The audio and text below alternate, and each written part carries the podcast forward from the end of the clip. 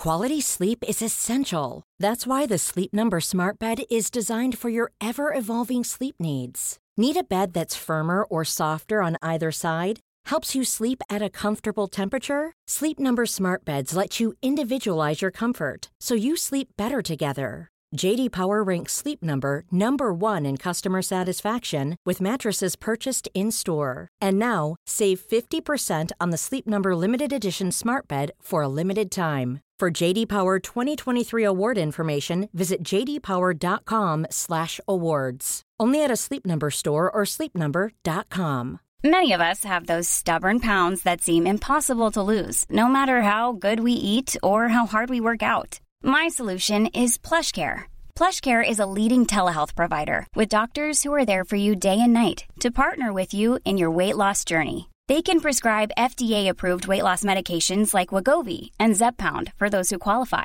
Plus, they accept most insurance plans. To get started, visit plushcare.com slash weight loss. That's plushcare.com slash weight loss.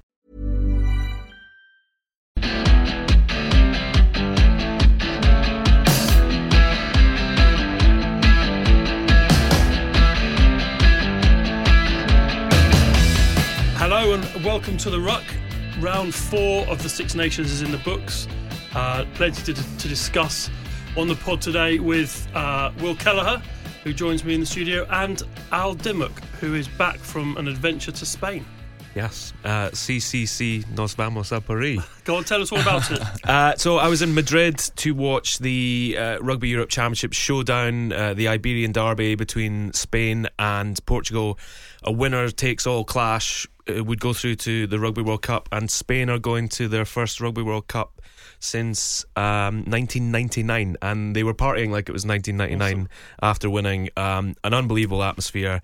First time I've been to Madrid to see a game, and it was. I don't know what it was an antidote to, but um, well, actually, I, I can tell you what it was an antidote to. It just felt completely uncynical. The whole thing. It just felt really pure. And if I sound a bit uh, about that, then it was just it was just great fun. It was a hell of an event. There was a lot at stake.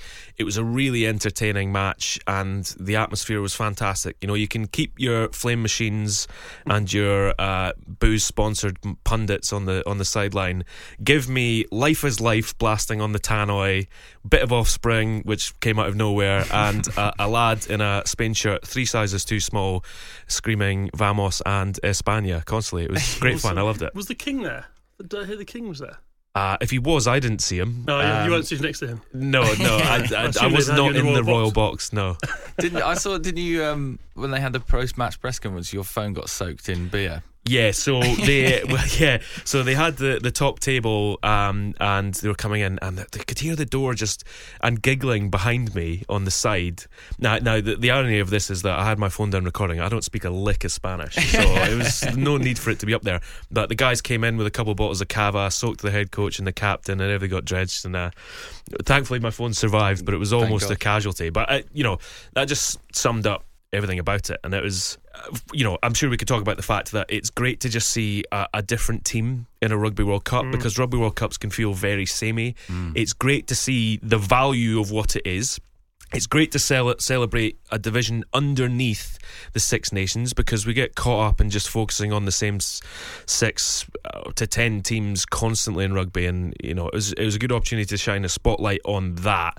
But also, it was just a, it's just a good story with Spain because I think you might remember four years ago the debacle in the last Yeah. Rugby World Cup qualification. It was them versus Belgium. It descended into madness. The referee was caught up in the middle of it. People were saying uh, whether the result was fair, and it, it all fell apart. And that's really rankled in Spain since then. Last year, in their qualification uh, process, one of their players, Kawa Leauma, passed away in a tragic accident. He fell from a height in um, in Amsterdam after after one of their games, and uh, sadly passed away. And uh, it, it's it's made for a really strange build up to this one. So as you can imagine, everything involved in the mix there in Madrid yesterday, just a dead emotional time. And it's, and it's teed up a, another big game for them next week. They, they head to Tbilisi to play Georgia. Winner takes all. Winner wins the, the Rugby Europe title. But the World Cup qualification was done over two years. Yeah, so it's a, it's a, it's an interesting it's a it's a strange setup, but it takes a little bit of explanation. The World Cup qualification process was done over two years because of what's happened with Russia. Um, all their future results have been decided; they won't play any more part because of obviously the ongoing conflict in Ukraine. That meant that Georgia, from their two year span, had qualified.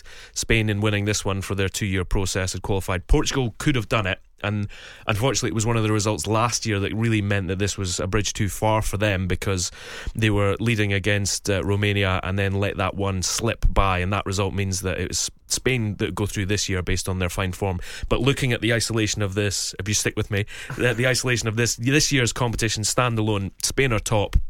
Georgia have not had a great year. They drew with Portugal at the start mm. of this whole process. Um, there's some question marks about their performances so far. They struggled uh, to, to, to see it through against Romania, but they did win at the weekend as well. Um, so if Spain go to Tbilisi and get a result, just caps off an incredible journey for them. The, and their reward already is to join South Africa, Ireland, and Scotland in Pool B at the World Cup, and uh, and Georgia are in with Wales, Australia and Fiji. Same pool again. as last time. Yeah, yeah again. Uh, Will, we've um, oh, before we go on to Will, the night that you said the celebrations were were good. Did you end up in the same place as the Spanish team? no, I had to fly back last night. So back to get I, here for the pod. I like exactly. I like that. I'm dedicated to the. On a little note, though, I don't know if everyone else saw, but the Spanish, largely football newspaper Marca had the Spanish yeah. rugby team on the front. Yeah, that's good. Which is amazing, isn't it, for yeah, impact? Yeah, and it's, uh, I mean, I, I, did ask the head coach of Spain about this, um, Santiago Santos, after the game, uh, what this just this result could mean for Spain and, and Spanish rugby. And he said it has felt like in the past, he used the word invisible because rugby's just not shown mm. that widely on television. But I'll tell you what, if you get a chance to watch the Spanish coverage of the Rugby World Cup, do it. I was sat at a table in the, the press box beside um, the commentators for uh, the, for that match, um, and a guy Jaime Nava, who was the um, former captain. He was the captain when everything fell apart in the last Rugby World Cup cycle.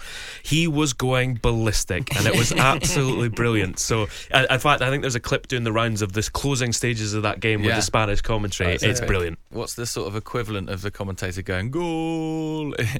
what's the what's the try in Spanish? We need to work that out yeah. before 2023. Oh, have to dig out the clip.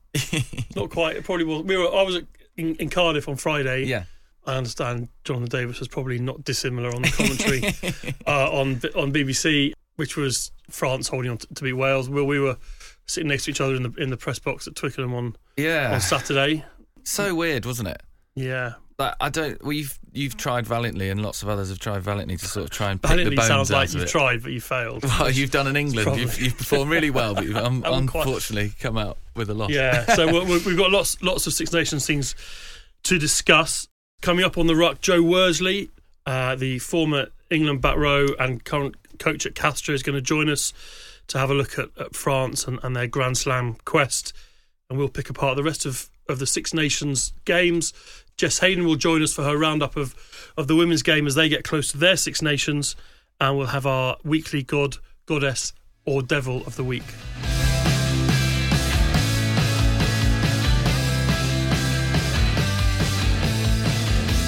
All right, let's start at Twickenham then, guys. England, I, mean, I don't think I need to, to recap it. Down to 14 men after 82 seconds.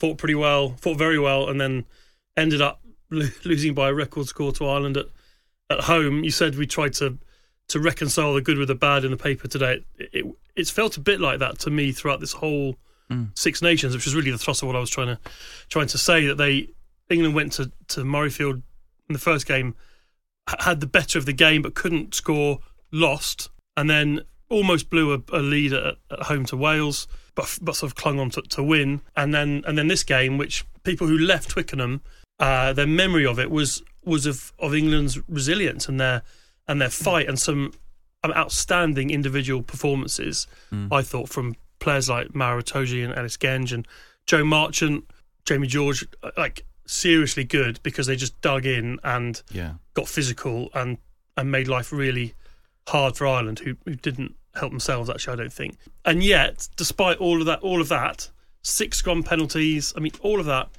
they conceded four tries, scored none, fell to yeah. 32-15 defeat. They now need to beat France in Paris to have any chance of finishing third. And if they don't, it'll be the first time they finish in the bottom two back to back in the Six Nations tin, since 05 06, Hmm. which is pr- was a pretty grim Hmm. England era. So let, let's let's pick it all apart. Um, the red card. Do we need to debate that for very long? No. I mean, it was a red card, But wasn't it? I think possibly a note that we could say that has been mentioned in the coverage is that he he made a tackle similar to that just before. Yeah, on Tadhg Beirne. um, Charlie Ewels were talking about, and also the whole narrative of this: we are going to bring physicality, the likes of which Ireland have never seen, which Eddie Jones made in the week. Is that in his head? Is that a contributing factor to a tackle like that that is just never, never going to be anything other than the red card? If that is the case, then you have to focus purely on the individual's tackle technique exactly. because Yeah. in the opening 35 seconds of this game, uh, Ellis Genge put a shot on Tadhg Furlong to say, "I'm here, mate. I'm Yeah. coming for you." Perfectly clean. Took him to the deck. There was no issue with that, but it was like a it was like a shot across the bows. Hmm. You know, I'm all for people getting fired up and bringing a physical battle, but in, in this one, you've got to go right. Your own technique. We we all know what the laws are now. Yeah. Um. So, um. I mean, obviously, I was I was in Spain over the weekend. So the, oh, question. you? You should have. So the, the question the question the question I put to you guys as you were there on the ground is is what was the moment where Ireland where the straw broke the camel's back was it after the hour mark when uh, Ireland got try number 3 or was it at what point was it like okay this is this is to this is to go the way that we think it's to go I was sitting next to Alex and Owen Slot, um, and we were looking at each other, almost laughing, being like, "Oh my god, they might win this! Like, what the hell is going to happen if England win?" And the crowd was going mental, and swing low was going around, and I don't think I've ever seen Twickenham roar for a box kick before. Yeah. You know, it had old men like standing up on their seat almost, roaring. Ben Youngs kicking the ball up in the air, and it's, it was ridiculous. And then I think the thing that punctured the balloon was that um, Johnny Sexton kicking a penalty to put them 18 15 up. And then Ireland realised that if they kept the phase play going for long enough, they'd stretch England left, they'd stretch England right, and find a gap. And they put together the longest phase play of the match, which was a 13 phase move, which ended with Conan scoring. And then that was done. And actually, I've done a little bit of an analysis thing on it for the Monday Mall thing for Times subscribers. And you can see, watching it back, that England forwards are totally screwed. Yeah. Like their legs have gone, and like fair enough, like they've made a hell of an effort throughout the game, and you can see Itoje desperately trying to get back into the defensive line, but his legs are giving in. Mm. That that was that was the moment that that Ireland won it. What amazed me was that, and perhaps it, it was their policy to try and play fast and and push it around. So the to rewind to the to the tackle, Yeah. I'm sure he was going in upright because in both of those incidences there'd been little offloads, you know, little passes Mm. out of because that's how Ireland play. That's how they keep it alive. Quick ball. So coming in high, he's looking to get man and ball and stop that. Yeah, He not only went high and clattered heads, he was also late because the ball and he knocked him out. ball had already gone. He knocked him out. Yeah. Red card. But that's what England were obviously trying to do defensively. Mm. To go back to your point about physical stuff, they needed to they need to hit them hard to try and stop Ireland from playing as, as quickly as they like to play. And then perhaps Ireland were trying to wear England down, but it felt to me watching like they they got a bit spooked by the idea of playing 14 men, which Mm. which can easily happen, and they were they were forcing it too much. I thought that like Tadhg Furlong trying to force an offload out of a tackle that wasn't there, passes that were just weren't sympathetic enough, and, they were being rocked at the same time by England, who had narrowed down any intention to play. Mm. Um, if if you remember back, J- James Lowe's try. Ireland got the ball because they turned England over. England had attacked. Ireland turned them over, came back at them, picked them apart, and scored. And I, I really felt from there. And then England lost Tom Curry, and they just thought we have to narrow this all down. We have Yeah. the only way we can stay in the game is to try and kick, play territory, chase really hard, use physicality, and it and it worked. And Ireland were rocked, and they were then trying to force it.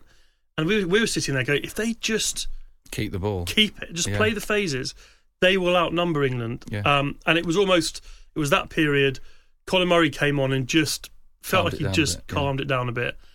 They just played the phases and, and then they picked England open in, in that last ten or fifteen minutes. But it, it, it so that, and then they then they win with a bonus point. Mm. They're on for the title as well going into last weekend, and yet there's so much good to say about England, particularly their spirit and and their scrummaging. Well, because it's an interest. Yeah, I'd, I'd like to get onto the scrummaging, but just to stick with the, the speed of the game, because speaking to a friend of the podcast, Ross Hamilton, uh, this morning, one of the things he highlighted was um, the the ruck speed. That um, obviously he's spoken a lot, and we've written some about um, ruck speed and that being the key to to creating chaos in the opposition defence. Uh, obviously.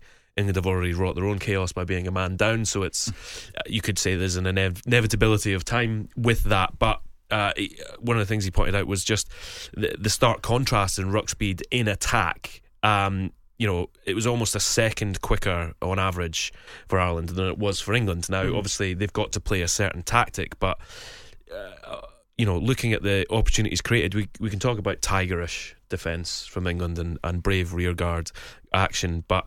Um, what, what do you think is the root of, of the issues for, for England's attack? Is it that the ball isn't quick enough for them to use, um, or is it it just trying to play off of errors rather than create something? So I think I, I think this game sort of has to be set aside from the general concerns about England's attack because. I th- But there are general concerns. No, there are, which Massive, we which yeah. we've discussed through through through the championship. All I was going to say was, once they found themselves in this situation, I think they they worked out.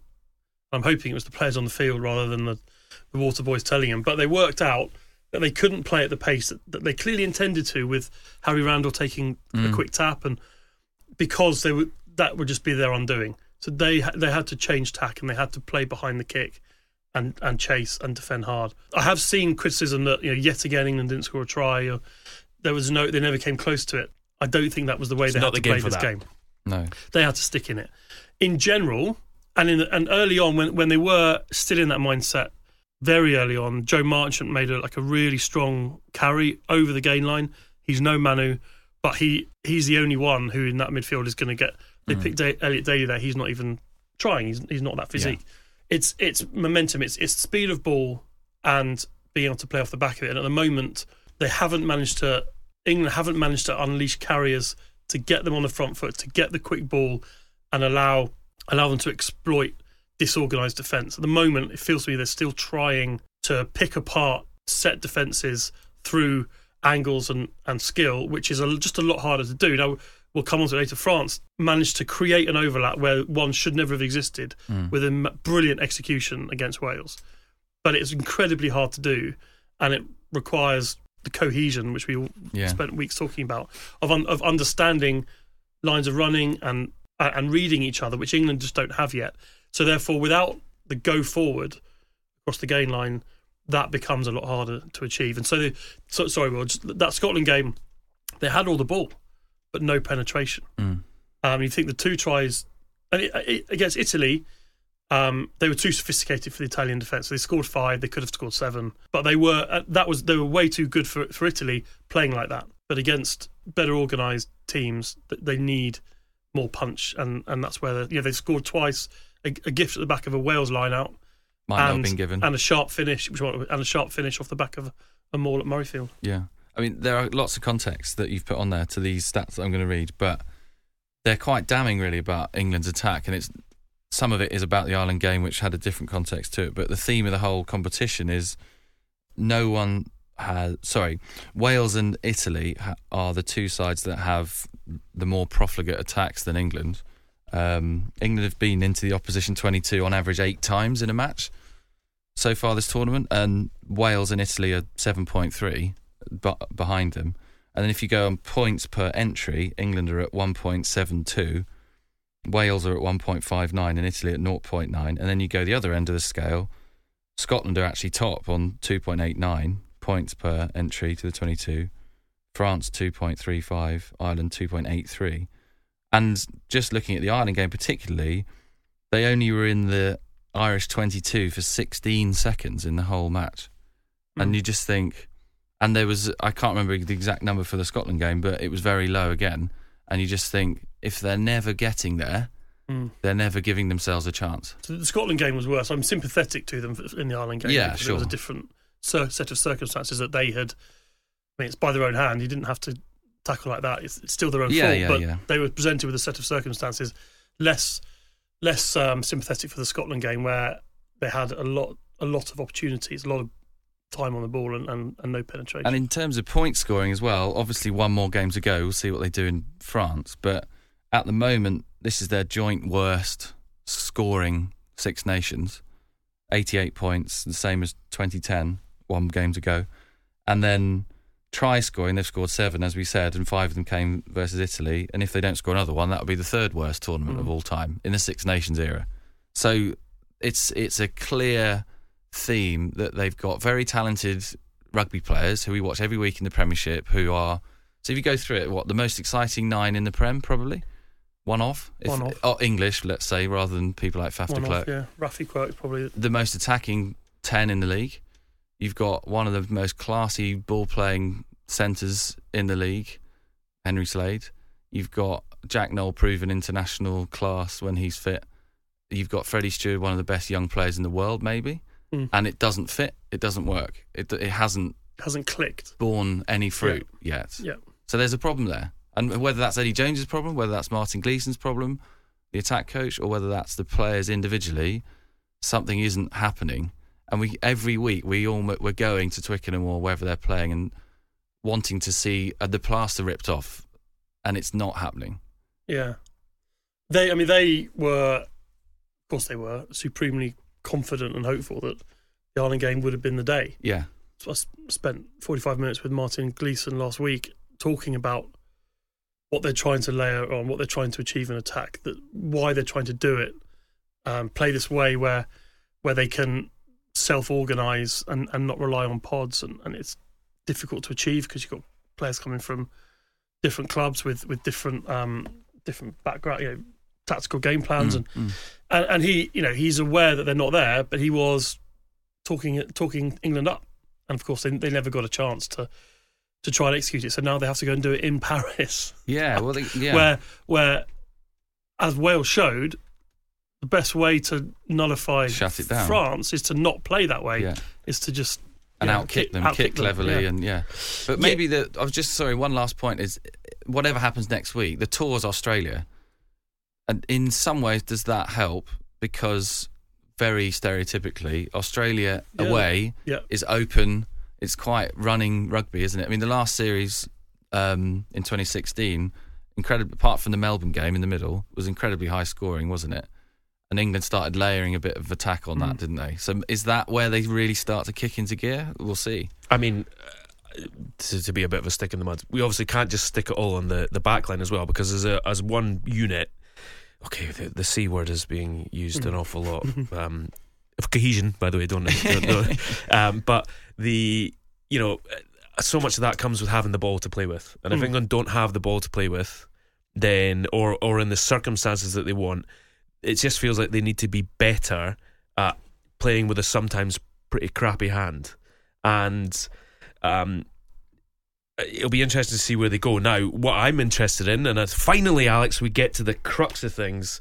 Talk to me about the scrum. What the hell was going on there? Because I, I just looked up and I kept seeing people just going, "Oh my god, Ireland are a wet paper bag. What's happened?" yeah Have we got two props in the room? yeah. I was going to defer to you. I, I, Yeah. there, so there, there are a couple of things which which were obvious to me, although some one of them with a bit of guidance from uh, Alex Corbisiero, who has played there uh, at the, uh, in, in in this game. He was he was in the England front row when they decimated Ireland ten years ago, um, as was Cian Healy, who's now suffered it twice.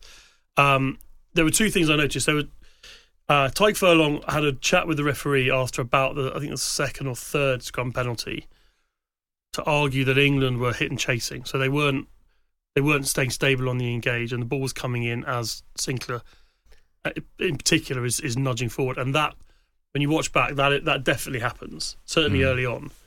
Um, and the other element which Corbs pointed out was that um, Healy's setup was wrong. So England were able to win the engage, even if they then were then stable. They had the stronger position, partly because Healy's feet were a bit too underneath him. He wasn't he wasn't set up best for for the engage, and that then gave England um, a strong position to be in. Where I'm from the position we were in, and even from watching, Genge was credited with four, I think, of those penalties Mm. on Tadhg Furlong. a lot of them wheeling around the, the scrum wheels around him. He's got Courtney behind him, who, by his own admission, is no longer a lock. He's he's lighter than he was. He doesn't like playing there anymore. And he's got Jack Nowell uh, flanking on, on the loose head side, and and England, and it wheels that way Round around. that way, yeah. Um, is Genge stepping out and going and swimming up the outside of Furlong? Do you think there? That's interesting. It's one I did see. I did see quite a few stills of people going, ah, "Hold on," and it did look like a like an, a, a split within the second rows of, Yeah. of England, in order to sort of hinge hinge around that. Yeah. Certainly, if it, I'd, I'd need to I need to watch it in in detail, but I, I, but I find it fascinating because we've heard so much about this Ireland setup, and it's you know Healy uh, had been you know had stepped aside to let Porter come in to that position. Would things have been very different had Porter been playing? Um, it's all academic, but it's just it's just a, fan, a fascinating subplot to a game where, uh, in so many other physical assets, you could potentially say that Ireland might have got there in the end anyway. But to to do that with a hand behind their back, actually, it's really you've got to say a bit of credit to them for for conceding so many penalties in that set piece and and still doing the job. I mean, you don't have to win beautifully every time. You just got to win, and they're still in a position to win the Six Nations. And, uh, amazingly, Andy Farrell afterwards was pretty careful with his with his words, but basically said, "I have no issues about our scrum. I'm not worried about it at all." In a in a way that suggested that we just we've been done by done by the referee The today, and there's nothing we will can do about it.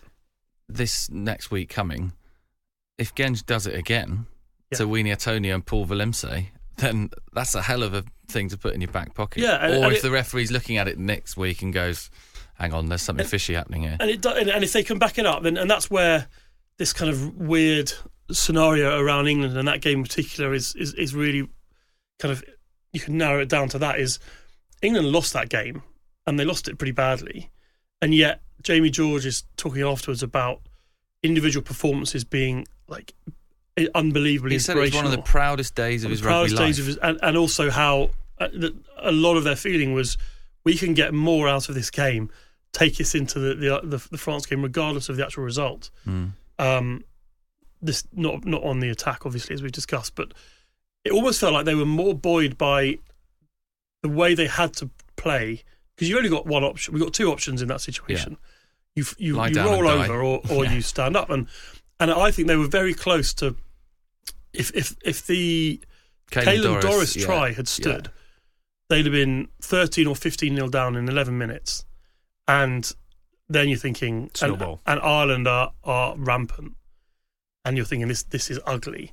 And it comes back to a, like a, a real tiny bit of very smart, I told you. perfectly timed Yeah. kind of nuisance skullduggery legally from Maro, which is just his forte, grabbing hold of Garry Ringrose's arm just at the right moment. As soon as he picked it up, the ball spills, the try is chalked off. Joe Marchant wins a, a, a turnover, defensive you what, turnover. I think we're going to get away. to the end of the Six Nations and go, geez, Joe Marchant, the the level that he's got to, Yeah. particularly defensively, Yeah, deserves a, a hell of a pat on the back. I mean, looking at it from the game next week and saying that Ireland could potentially go on to to still win the Six Nations pending uh, result in Paris, I, I think from where I'm sitting is looking at uh, the the way that the rate that Ireland play at when they are rampant compared to Scotland, who have, uh, according to Kevin Miller. Uh, who, who did, looks at stats like this for Scotland. Scotland have conceded the most ruck penalties in this Six Nations with 25. That's to me that's a flashing warning sign for the Scots, and it's somewhere where Ireland can really make hay. And um, the way that they're playing now, I, I sometimes I sometimes get annoyed when people use tackle stats in isolation, missed tackle stats in isolation, because it is, if anything, that's a statistic that needs um, real context around it. Because in the modern game, sometimes you want uh, your chasers to to miss tackles because they're forcing a, a kicker or a playmaker into a certain position that they don't want to be in, and that well, we saw the value of the kicking battle um, between Wales and France, but. Uh, I th- I'm pretty sure Scotland still missed 29 tackles against Italy, and again, that's one of those where you got to be on your mettle. And we talked about Ireland when they get comfortable in multi-phase. That was the try that broke England. Scotland against Italy which you'd say is is the easiest tie that they've got in the Six Nations, haven't looked great in multi-phase. So it, will be fascinating to see who can turn it around and, and play a bit different if if Scotland can be the fly in the ointment and be competitive. But Ireland, I think you know they want to get that feel like they're rolling and actually beating a dogged England and still getting a hefty margin of victory. I think they'll they'll be pretty chuffed. So that just means that all eyes turn to Paris now. Yeah, mm. your thing about the tackles is interesting. They they may have been updated, but in the immediate aftermath of Wales France, a game that France won defensively, Wales had made more tackles. Yeah, according to the according to the official stats, which seemed bizarre because it didn't fit with how the game had unfolded. And well, maybe, yeah, maybe so this is why this is why I get a bit frustrated sometimes when we just use shallow yeah, surface yeah, yeah. statistics, and actually we need to to delve a little little deeper into those. But um, you know, I'll tell you what. If anything, anyone that's going to have a spotlight on him uh, this coming weekend will be Shaun Edwards and, and his defence and what France France can achieve at home because there's a hell of a lot of pressure on them. Yeah, I mean that Shaun Edwards defence is remarkable, isn't it? And he's he's here again. He's on the cusp of possibly winning a fourth Grand Slam and something like his 52nd title in his mm. career, coaching and playing. Ridiculous. And the great stat from that is that in this tournament, Italy have been the only team to have been ahead of France in a game. And since the 29th minute of the opening round, France have always either been level or ahead of the opposition and conceded three tries in second halves, um, and two of them were Ireland, and one was a consolation for Duhan van der Merwe in Scotland when they were miles back. So the defence has been amazing. I think it? it's down to that training camp with the French Foreign Legion yeah, that Shaun told us he took them on. Yeah, took them to before the the, uh, the championship. Um, and coming up next is our is our next defence coach from France, Joe Worsley, uh, who was was in Cardiff on on Friday night uh, working for the BBC, and he'll join us to preview uh, France against England and the prospect of a first French Grand Slam in 12 years.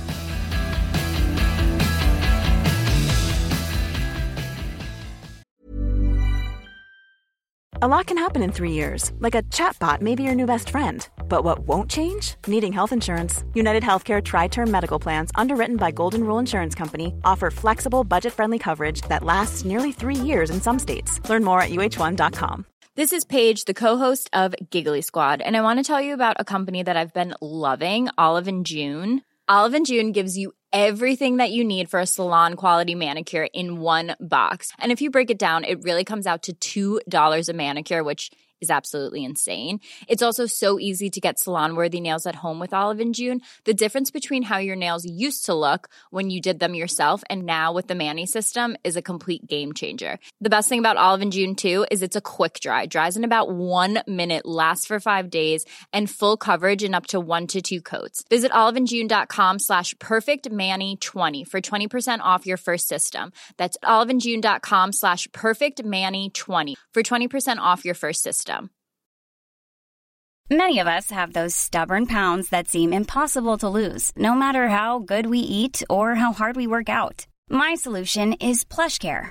PlushCare is a leading telehealth provider with doctors who are there for you day and night to partner with you in your weight loss journey. They can prescribe FDA-approved weight loss medications like Wegovy and Zepbound for those who qualify. Plus, they accept most insurance plans. To get started, visit plushcare.com slash weight loss. That's plushcare.com slash weight loss.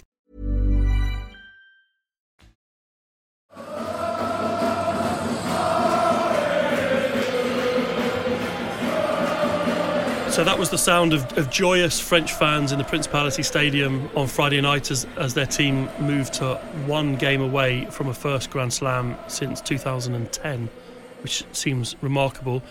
Uh, joining us on the ruck is Joe Worsley, who was also in the stadium um, and spends his professional life over in France coaching in, in Castres and has a much better perspective on, on French rugby than us. Joe, thanks for joining us. No worries, good to join you. Uh, what did you make of, of that France game on Friday? It, it, felt like it was Shaun Edwards back in Wales, but um, but but you know, putting the he had his paw, paw prints all over that game. Yeah, certainly did. I think um, and we can talk more about what Shaun's brought to that French team a bit later. But in terms of that performance, yes, they defended really well in the 22. They gave up very few penalties in their half. very few opportunities, which is a, a real sign of Shaun Edwards being part of that team. But they did give enough opportunities. I think Wales probably should have won the game. What has Shaun brought to, to that French setup? He's, he's brought enthusiasm for areas of the game where they, they probably weren't so enthusiastic before. So, despite the language barrier, he's brought motivation to, defend and to chase kicks. But it's not just him. Galthié had already started the process, and Galthié um, has been a long time admirer of how Shaun coaches teams or teams Shaun's been part of. So it's not just uh, Shaun going in there. It's Galthié's already set in train the motion events, which was happening before Shaun arrived, and Shaun's just someone who can really boss that side of the game fantastically well. So um, whilst we're bigging up Shaun here, Galthié is also somebody who's a long time convert to, to playing in that way as as is always the way, the, the, the kind of the brighter things are what are what usually catch our eye. The the attacking rugby, Dupont beating people, but that sort of steel underbelly is um, is, is, what Shaun's built. And I, I, I left Cardiff on Friday thinking that they'll probably take more from winning a game that way than than had they had had they played the way that, that they sort of naturally play, maybe even the way they beat the All Blacks. Just just because going into a Grand Slam game to know you can win um, on the back foot and without the ball is is probably massive for the development of that team. Um, yeah, I don't think they changed at all how they play. I think we think about the sexy tries that France can score, but the point against Scotland, um, the try restarted from a counter attack as it was, was after a kicking duel. Mm. A lot of their stuff stems from kicking duels, and the pressure they can put on opposition teams with those kicking duels is, is, is a strength of theirs. Normally, it's a strength of theirs. At the weekend, they did it really, really poorly. So that try against Scotland started because they've been in a kicking duel and then the winger shot out the line to go for Dupont, creating a, a bit of space, and Dupont could recognise that. The thing about that French team is a lot of teams in international rugby kick really well for territory and they kick fantastically well, but that French team have got probably the best running on fire at recognising the opportunities of when to play. And that's something uh, Toulouse, the Toulouse style, especially the guys like Dupont and Ntamack who play for Toulouse, uh, they're, they're fantastic recognizing that and going for it. Um, just just from what you've seen of France so far, um, this Six Nations, and also, you know, dispatches of England. We've we've just been speaking about England's failure to create a number of opportunities. What do you think they could do to unlock this French defence? Where where would you be targeting? Um, obviously, they're going to be Wales changed of any teams changed how they played a bit. I think Wales at the weekend played the best pressure side of the game, the, the, the, unse- the unsexy side of the game. We talk about Shaun, what he brought to that Wales team when he played, obviously with Gatland as well, someone who, who backed that up and backed up that style of play. They've been in flux, Wales. So they've been in flux and they've gone towards a very attacking based game with coughing up lots of errors. Now, the weekend, they didn't do that. They um, shot themselves in the foot a couple of times by overplaying, giving away penalties to France. But on the whole, they were very disciplined and kicked and pressured very well. Now, is that a reaction to one game or not? We'll wait and see. But in terms of England, they've got to do the same thing to the same quality that Wales did to France and hope with that pressure and quality of kick, quality of chase, they're going to get the same uh, opportunities coming out of the back of it. Obviously, uh, on top of that, we're talking about that ability to attack and create chances through the attack as well. But that's going to be a far more difficult proposition because, like Wales, England are lacking a number of ball carrying forwards and power players. We just don't have as many as we used to do. So, whilst there are still players who can do a good job there, obviously, the more you have, the more chance you have of creating good quality fast ball. And you saw at the weekend, every time Wales put in to play a sequence of, of phases, they really struggled and the turnover came quite quickly. They went back phase after phase after phase and penalties. Only two times really. One was, uh, was a third or fourth phase after launch when the kick where they should have probably scored, but Jonathan Davies dropped it. And the other one was just straight up a long sequence of play in the 22, which finished with an interception. So that power side of the game, I don't think that's, that's not going to change for England. Like it for Wales, it was a it was a problem for England. It's going to be the same issue. So the few chances that come their way, the turnovers and the poor kicks and the opportunities to counter attack, they're going to have to take every single one. Now, in in your time as a player, Joe, uh, it was it was often common to see back rowers like yourself trying to hunt down the playmakers in the modern game because everything's so system based. We see teams working as a cohesive unit, but one of the things that stood out is players like Dupont, scrum halves, really shooting out of the line, um, going solo. Um, we've seen a bit of it from Harry Randall. Sale, Sale Sharks use it. Um, South Africa have, have used it. Um, you know, what could you tell us about Antoine Dupont defensively, and, and when he does decide to fly, how disruptive it can be? Yeah, he's, he's up in the line quite a lot as well. Um, he's in the first first line um, a, a, a, lot.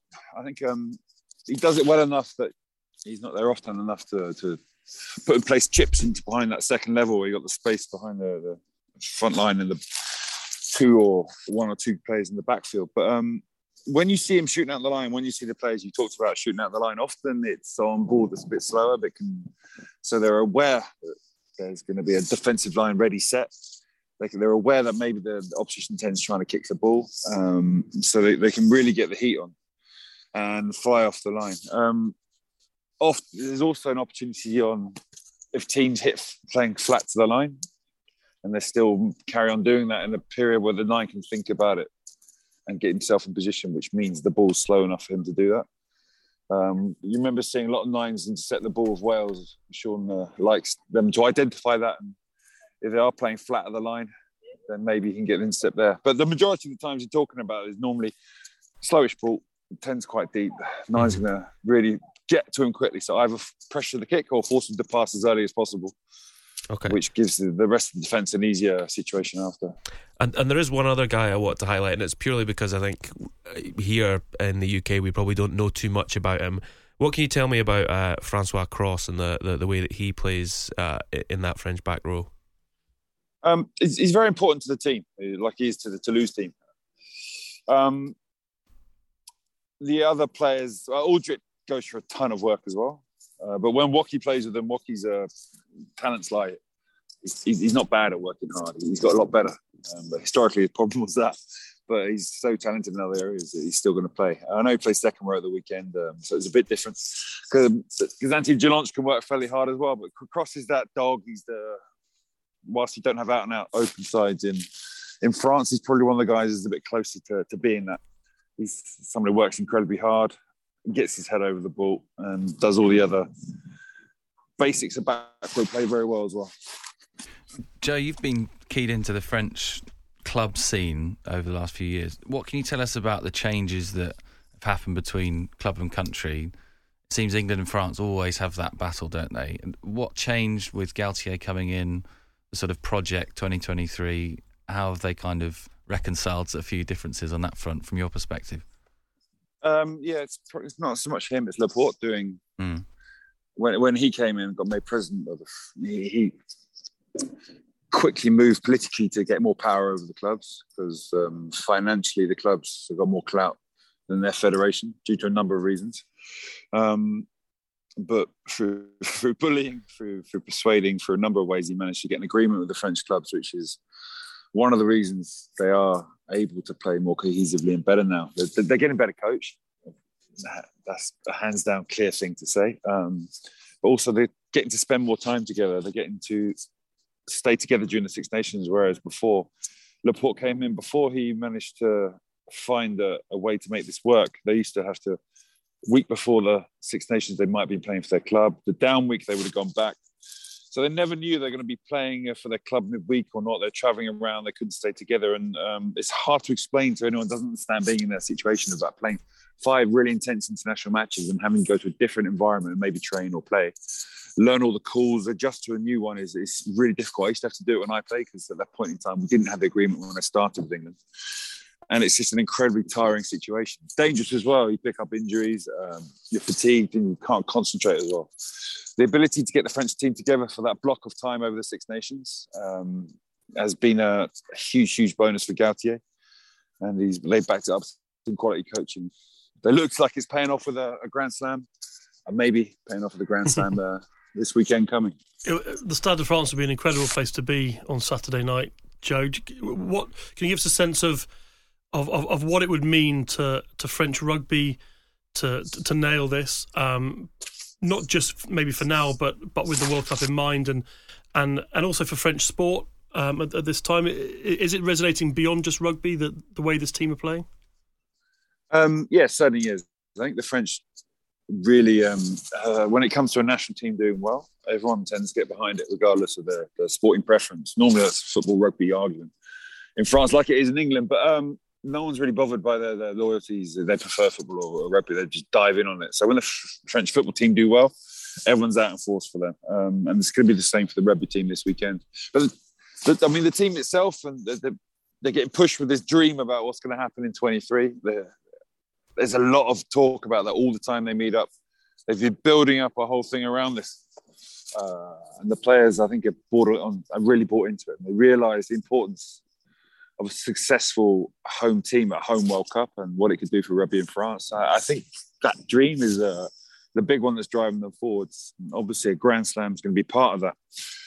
But the Grand Slam, it'll be amazing. I'm sure they'll be so satisfied to do it, but it's going to be a step towards where they want to be in 23. It's very much where they're going, and this is a step on the way there.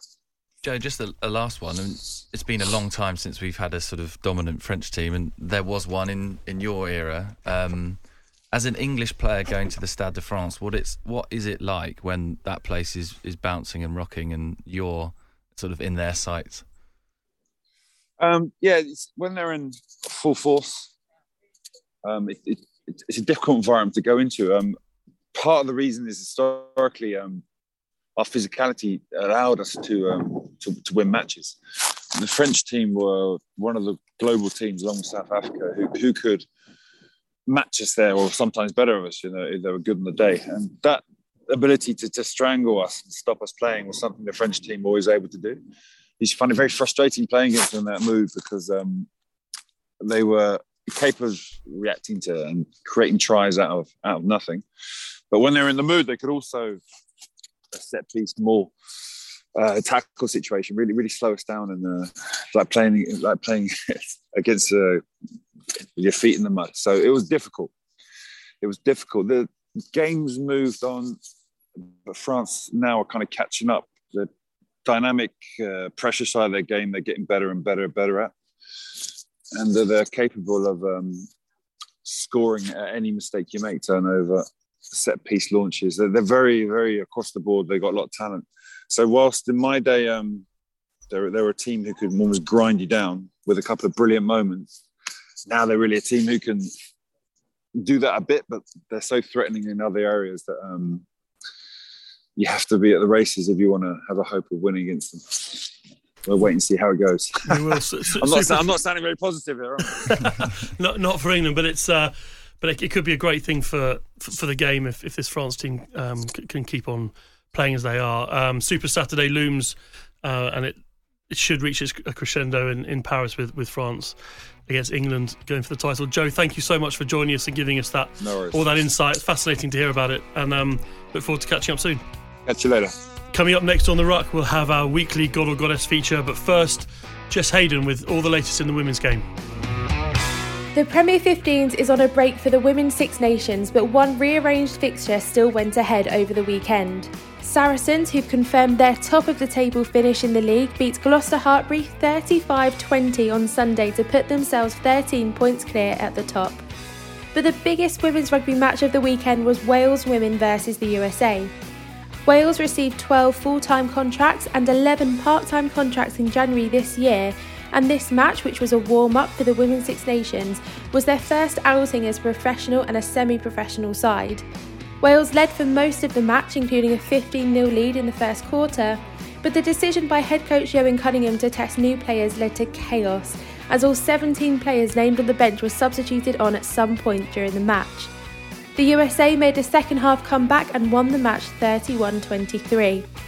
That's all the women's rugby news for this week, but if you would like to see some more women's rugby content, head to thetimes.co.uk where you can find a Q&A piece answering our readers' questions about the Women's Six Nations.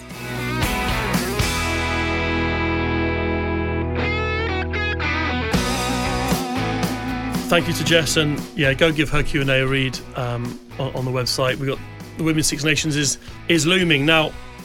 We've got our God goddess or devil of the week feature to wrap up this week's episode. Uh, I'm my guess. I've got to guess where Al's going, so I'll start with Will. Uh, yeah, it's Route One. Shaun Edwards um, back at his old turf, the proper defensive performance. it was fun watching him on the. There was like Edwards Cam, wasn't there, Mm. on the BBC, Yeah. and he was so animated. I, I would just love to be a fly on the wall of his meetings this week. It could be tasty next on Saturday against England. Yeah. Al, are we going down to Madrid? We are. Uh, I'm going to give it to uh, Fernando Lopez, captain of Los Leones. Um, Spain men obviously have made it to the Rugby World Cup for the first time since 1999. He did his top table press conference uh, at the end wearing a, a black t shirt uh, in honour of Kawa Leauma, who I, I mentioned before, passed away. And yeah, just a, a huge moment for Spain. He's he's a bit of a figurehead there. So yeah, I've got to go go that way. Um, I don't know if I'm going to get away with this, but one of the themes of the last few weeks in the Six Nations has been how the man of the match has been on the losing team in so many games. And I think we saw it with England. I thought Maro Itoje was just phenomenal. Taulupe Faletau, two weeks running, has been unbelievable for Wales against England and against France. And both times has ended up on the losing team. So my shout just goes out to all those superstars who never get the champagne because they end up being the best player on the pitch but losing. So you're not actually going to name anyone? Well, okay. Uh, I'll, I'll, I'll name Faletau. I'll name Faletau because I think for two weeks running he's been unbelievable for, for Wales and just hasn't been able to get them over the line on his own. Man of the match things. What do you think the players do with the little thing they get given, like the vase or the little Heineken star or the beer or whatever? Do they have a whole cupboard full of them somewhere? Or Probably depends who you are. Like Yeah. Maro is probably like in his garage somewhere because he's got so many of them. If you don't win that many because you're in an unsexy I remember once position, actually. It was like 2005, six, something like that. A cricket game, and there was a one dayer in India, and Andrew Flintoff won a motorbike, Oh, yeah, and he right. rode it round the boundary. I don't know whether he was allowed to bring it home. Like Federer's been given a cow by Switzerland before for winning Wimbledon. I think Yeah, it's a bit better than a little bit of like tat from a sponsor. we'll find out. we'll ask. We've got we're, we're, Will and I are off to talk to Eddie Jones in 15 minutes, so I'm not sure we'll waste a question on Eddie on on, on what they all do with it. But uh, if we if we find out, we'll report back what they do with. And some of them are the ugliest little trophies you've ever seen, Yeah, aren't they? But yeah. anyway, um, thank you all for for joining us. We'll be back next week when we'll know who the Six Nations champions are. We'll know whether France have finally got over the line after after 12 years of, of waiting and, and about three different revolutions in that period. Al, thanks for making it all the way back from Madrid. Will, good good to see you, and uh, we'll be back next week. Thank you.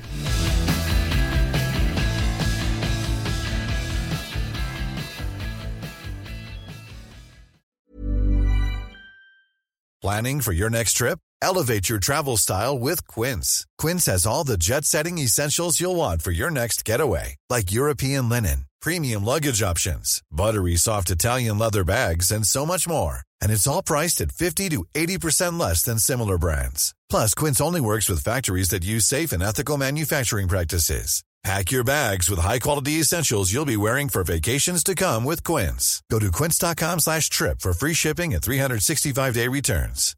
When you make decisions for your company, you look for the no-brainers. And if you have a lot of mailing to do, Stamps.com is the ultimate no-brainer. It streamlines your processes to make your business more efficient, which makes you less busy. Mail checks, invoices, legal documents, and everything you need to keep your business running with Stamps.com. Seamlessly connect with every major marketplace and shopping cart. Schedule package pickups and see your cheapest and fastest shipping options from different carriers. With rates up to 89% off USPS and UPS rates. And with the Stamps.com mobile app, you can take care of mailing and shipping wherever you are. Make the same no-brainer decision as over 1 million other businesses with Stamps.com. Sign up with Code PROGRAM for a four-week trial, plus free postage and a free digital scale. No long-term commitments or contracts. That's Stamps.com. Code PROGRAM.